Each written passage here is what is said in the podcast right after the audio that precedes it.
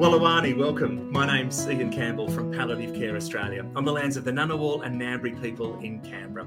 Welcome to Thursdays at 3, our regular series of conversations with people living and working at the end of life.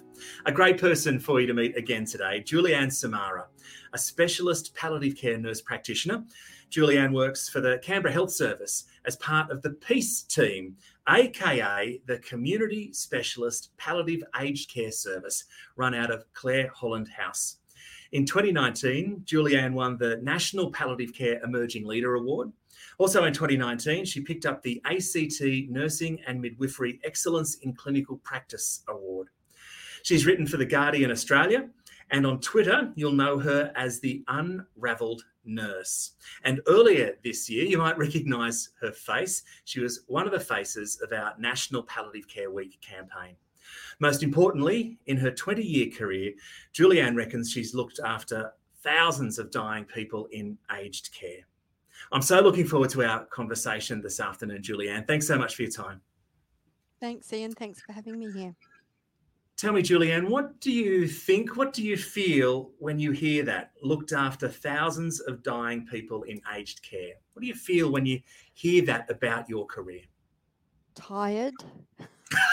um, um, um, you know, I'm kind of proud of that. Aged Absolutely. care is is not a place where a lot of people choose to work, and um, it's actually a great place to work. So if if I've helped to increase access to spe- specialist palliative care and help people to die well um, in aged care facilities, then I'm going to say I'm proud of it. Yeah, rightly so. That's good to hear. Mm. Why don't people want to work in aged care, Juliane? Or why do you why do you choose to work in, in aged care? What do you get out of this? I'll, I'll start with why I choose it, I guess. I Yeah. really love older people. I Mhm. grew up in a big family. Um, my grandmother on my mother's side was one of 13, um, and she looked after her brothers and sisters as they got older and, and after her own mother. So I grew up going to stay with my nan uh, with her mother who'd had a stroke in the spare bedroom in a princess chair. Um, and I helped care for great uncles who'd had strokes and visited them in residential aged care. So I guess I always had that affinity for spending time with older people and really loved it. Um, what do I get out of it? Um, we are so privileged to have Mhm. an older generation of people who've experienced amazing things in their life uh, in a world that has changed so dramatically in the last hundred years. And to go and sit with people and hear their stories and meet their families and spend time unpacking what they've learned throughout their lives and then being able to take away some little snippets of that and thinking that that's great advice or things not to do um, is actually really rewarding. Yeah. So that's why I choose to do it. Getting people to work in aged care is is a real challenge. Uh, hopefully, it's less of a challenge in, in the future as the government's reforms roll out. Do you understand those challenges? Do you understand why people are, are reluctant to, to go there? I do. I think um, it's a challenging environment, you know, to walk into a facility that might have a hundred plus older people with a, such a huge variety of complex needs. So people are, you know, living longer, they're older and sicker than they've ever been before. I think residential aged care facilities are subacute hospitals in all but name, in spite of the glossy Yeah. brochures that says they're a home-like environment. It must be incredibly difficult for people to have come from living independently in their own homes to suddenly being in this big group situation. That can be challenging. That can present as behavioural symptoms, um, where staff are running after their tails trying to meet the needs of people and and manage manage things that are cropping up it can be frustrating to walk into an aged care facility and not find the right person to speak to not be able to get a good clinical handover uh, the workload is high resources are low people are tired Mhm. Are things changing? You wrote a great article for The Guardian Australia just before the last election. And of course, the government changed in May of 2022. But the article that you wrote for The Guardian was published in April of 2022. And it really put a rocket up where things were, were at. You were really banging the table for, for reforms in aged care. Have things starting to change? You're seeing a, a, a difference now, sort of 12 months or more down the track? Oh, oh look, I, I think so. I'm seeing some positive changes. I think it's really difficult for a government to come in after, you know, many years of neglect and to make significant changes that have an impact in a short period of time. So I think it's too soon to say. Um, I think there have been some reforms coming out of the Royal Commission that have increased workload for registered nurses in aged care and taken them off the floor to do more mm-hmm. paperwork, which is a really unfortunate um, result. But you know, having nurses in aged care 24 7 around the clock care is absolutely the thing that I was banging on about yeah. um, in sheer frustration. And, and so that, that's been implemented from July, and in most facilities that's happening. Um, there are a few that, you know, have some challenging difficulties recruiting, but I think that will happen. I think the changes to the funding model with the AN-ACC funding model um, are starting to see some benefits from a palliative care perspective with people coming into aged care with the appropriate, so never enough, but an appropriate assessment and, and appropriate funding to match that assessment. Um, I'm on the aged care task force looking at the funding and sustainability of aged care into the future, and we met for the first time last month. And I came away from that feeling hopeful that we will have some changes, um, systemic changes that will improve things in the future. Oh, look, you know, you've just given me goosebumps thinking that people like you are on the aged care task force. That that gives me hope, and I think gives our community hope that people like you are influencing that change.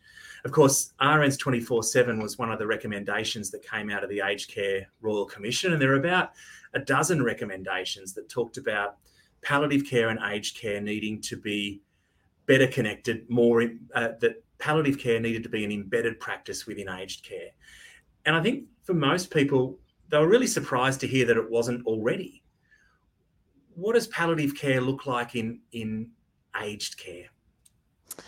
I think palliative care is core business in aged care. You know, um, we talk about people needing palliative care when they've got a life limiting illness. What could be more life limiting than the clock ticking down to the end of your life with the, the expected process, lifespan? Yeah. yeah. yeah. So, um, so I think um, I, I, think everybody who works in aged care needs to have a good understanding of palliative care. They need to understand that people are going to die. I meet carers and registered nurses who come in fresh and new into aged care and are absolutely shell shocked the first time someone deteriorates and we say this person is dying. Uh, so we really need to improve, I think, our undergraduate programs and our um, our mandatory training for care staff so that they realise that this is the environment they're walking into mm-hmm. and that they are going to have to face this. And for many, that's not just a confronting thing personally because they're young and they don't see dying in the community, um, but often it's a cultural thing because they're coming from other countries where we where they don't talk about death and dying um, out loud, uh, where they don't have palliative care services, where it's not a named part of somebody's clinical care. So um, I think we've still got a lot of barriers to overcome with the workforce that is currently in aged care in the future and into the future. Juliane, when we talk about you being with thousands of dying people in, in aged care during the course of your career, all those people have got families and, and loved ones as well. That's perhaps a an extra dimension to, to palliative care. You're looking after the patient, the person, but equally you're looking after the ripples that come from that that person, the the loved ones as as well. How do you go about, I guess, juggling that care, which me sitting here, it feels like there's perhaps two different approaches. You've got an approach to the patient, an approach to the to the family and love loved ones. Tell mm. us about that, that role you played. Um, that's probably one of the most challenging and interesting aspects of the job because not all families are the nice, neat little package that you see no. on TV. Yeah. Um, and you know there's often a lot of conflict there are a lot of dysfunctional families and unpacking that and understanding how people fit with the person you're looking after and the impact that those relationships can have on the way someone's going to die is really important it's kind of difficult our our, our aged care palliative care service um, is not funded for allied health and the psychosocial supports that our inpatient unit is. So I am really blessed to work with some fantastic pastoral carers and social workers who, when I go to them, they know it's because things are really desperate and I really need their help. And they're very happy to give advice and they will go and see somebody if, if, if I need them to. Uh, it would be great if the funding for specialist palliative care services in the community matched the model for inpatient units so that we had that broader team that could look after all of those psychosocial needs that come with complexity in families. It's great to build relationships with families though and to get to know them. Often the first thing when I walk into someone's room is, you know, to sit beside the bed and look at the photos around the room and ask them to tell me about their family. And then if family are there and they contribute to that conversation, it's it's a really nice way to build a relationship. And I still have families that four, five, six years down the track send me a text message or an email on the anniversary of of their loved one's death and just say, just remembering and thanking you for the work that you did and keeping in touch, which is really lovely. Yeah. yeah. It can be very emotionally draining though, having all of those con- connections and sometimes competing priorities when the family's expectations and wishes don't match that of the person you're looking after.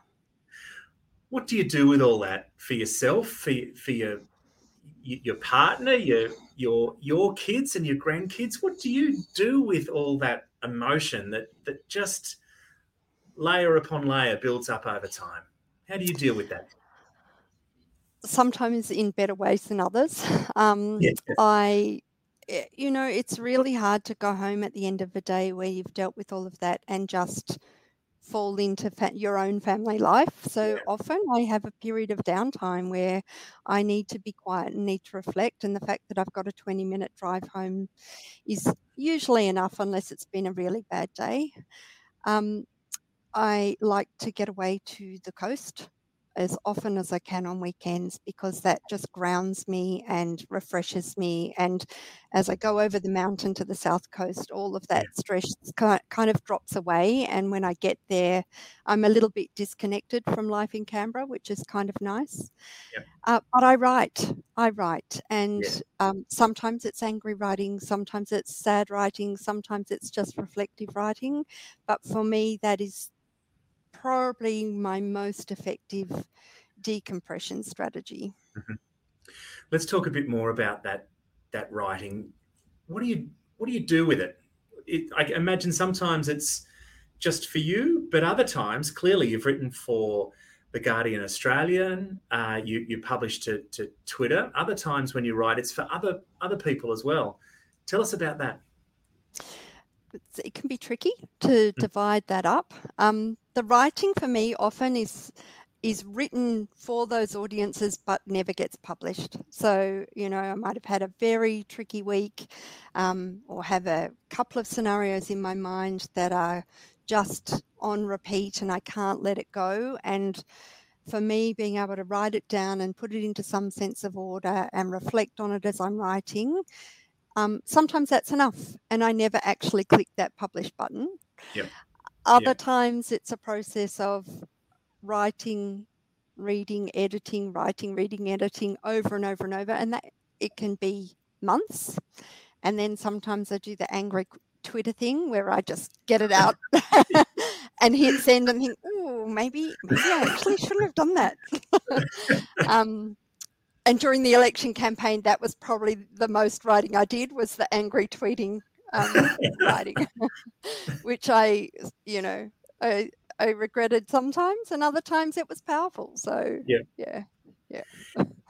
is that a reason why you you write to to advocate for your patients, to advocate for your your colleagues? There is that sort of self care that seems to be a part of it, but is but is advocacy part of this as well?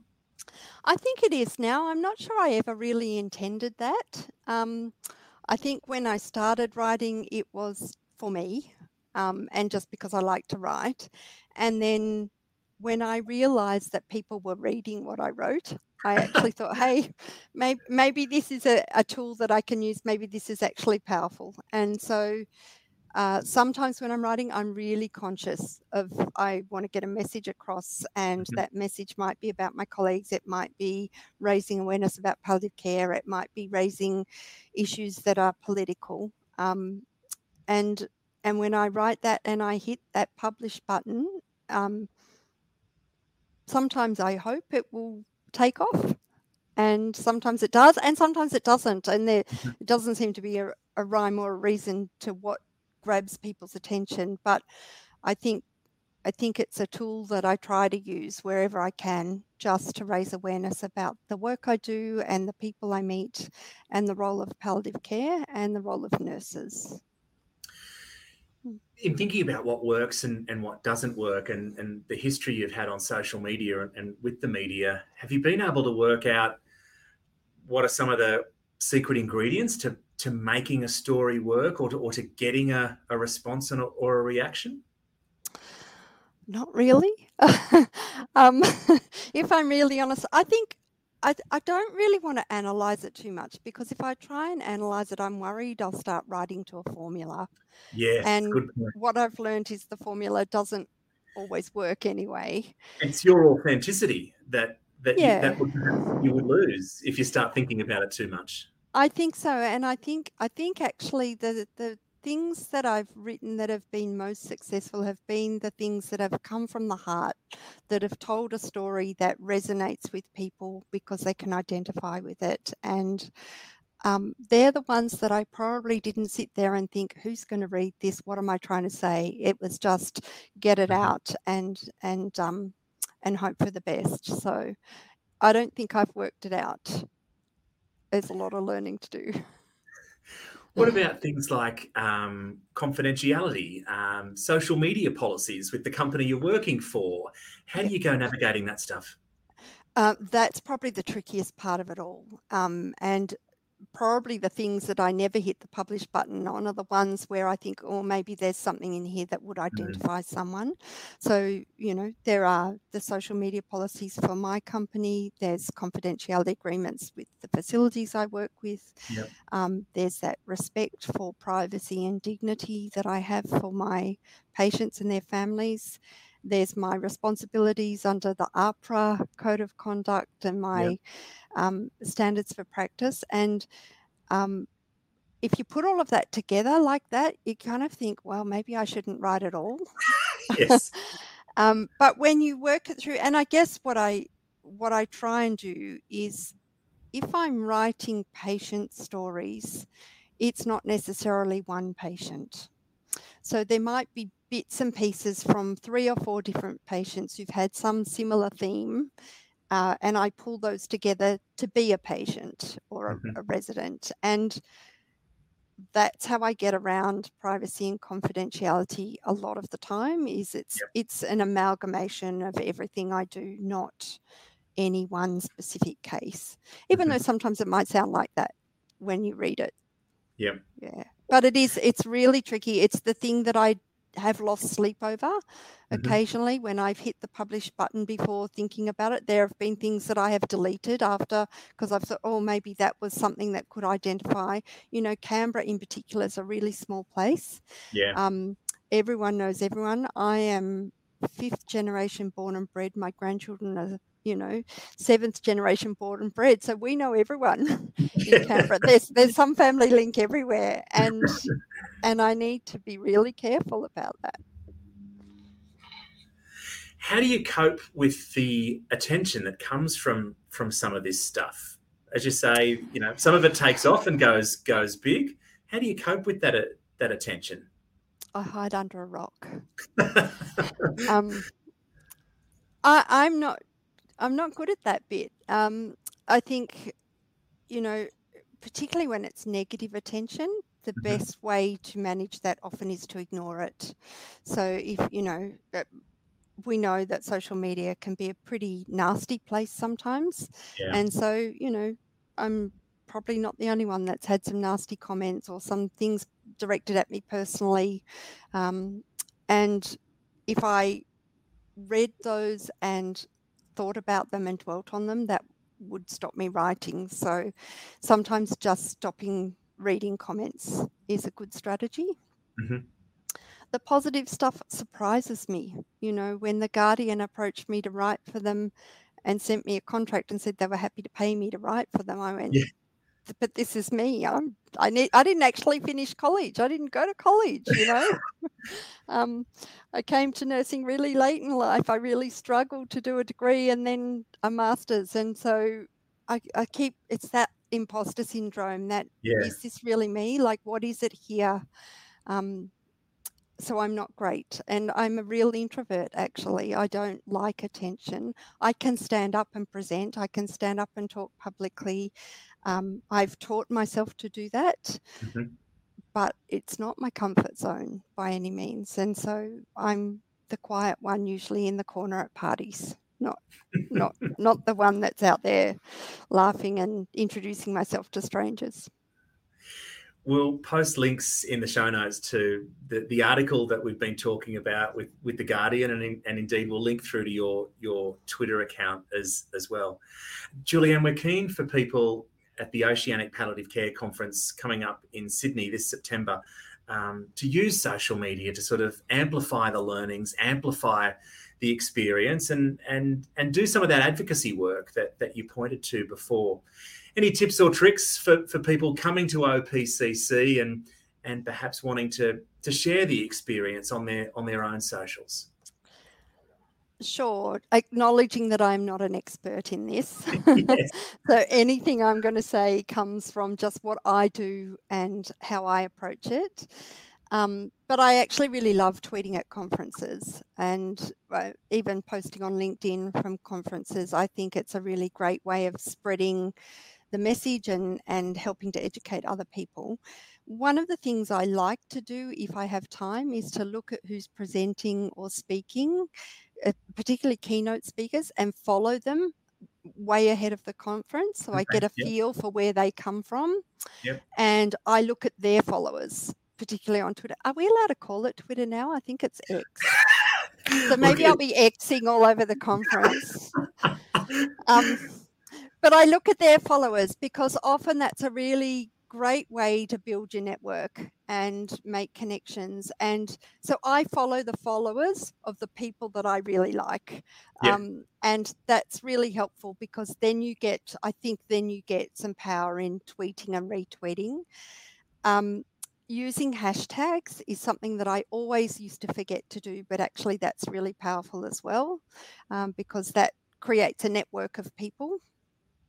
What else do I do? I reply. I don't like to just tweet a slide, you know, from a conference. I like to actually provide a little bit of insight or what was I thinking or what was the main message here in an attempt to start some sort of conversation. And so then when people respond, um, making that a, a conversation and replying to replies is actually really helpful. And sometimes is the the reply is it'd be great to meet up at morning tea and talk about this. I'll be at the whatever Yeah. stand. So they're my tips for new players that may or may not work. Solid gold. Really looking forward to spending some time with you at OPCC this September in Sydney. You'll you'll be there. Registrations are open right now, and if I could just give everyone a bit of a tip, prices are going to go up on the 18th of August. So if you haven't registered yet, get in now before the price rise. Juliane, just before you go, you mentioned that feeling of going over the mountain, getting down the coast. I think that's a that's something that a lot of people in Canberra and indeed communities right around Australia can relate to. Where's your favourite place on the coast? Not to give away a secret beach or, or spoil a special spot for you. Where do you like to go when you go down the coast? We're so lucky. Um, at the start of the pandemic, we actually bought a house in Tuross because my parents are on the south coast and and they're fit and healthy at the moment, but I knew that in the future maybe I'd be needing to spend more time down there. So I wanted to have my own base. So I have a really beautiful house that looks out to the ocean with a gorgeous cottage garden. And it's just like this little island in the middle of my busy life. And that's my favorite place to go. Tuross is such a magic place. Uh, my heart mm. sings, Juliane, because I think Canberra wastes their time at Bateman's Bay. The yep. best part of the coast is Narooma South, I reckon. Yeah. Yep. Yeah. Yeah. The whole coastline is beautiful. But uh, when we were looking, we looked from Bateman's Bay to Narooma in terms of how many hours does it take to get there on a Friday night after a terrible week. And the busyness of Bateman's Bay and all the way down to Moruya was just that's not what I was looking for. I was looking for an escape and some tranquility. And Tuross is off the highway. It's perfect because it's got a couple of different beaches. It's got a little shopping centre. It's got a really great community. They're all old. So I'm going down there to start a private practice when I retire because Tuross is called God's waiting room to anyone who knows the South Coast. So uh, I reckon it's perfect for a retired palliative aged care nurse practitioner. Sounds it. And, and, look, just to retract my comments about Bateman's Bay, uh, we'll, we'll, perhaps create some social media rage with, with my yeah. comments about Bateman's Bay. It's a great place. It's a yeah. great place. Juliane, thank you so much for your time today. We'll see you at OPCC. Thank you for sharing your work and your wisdom and what you do in the Canberra community and, and influencing change and reform wider afield. Thank you for being here today and for what you do. Thanks so much, Ian. And thank you to you for tuning in to Thursdays at 3, whether that's via PCA socials or Spotify, and engaging in matters of life and death. To register for the Oceanic Palliative Care Conference, head to the OPCC website. The full program is there so you can plan out your three days. And as I mentioned before, beat the August 18 price rise and register now. You'll find advice, tools, and support with matters of life and death on the Palliative Care Australia website, where you can also make a donation to support our work. Thanks for tuning in. See you next Thursday.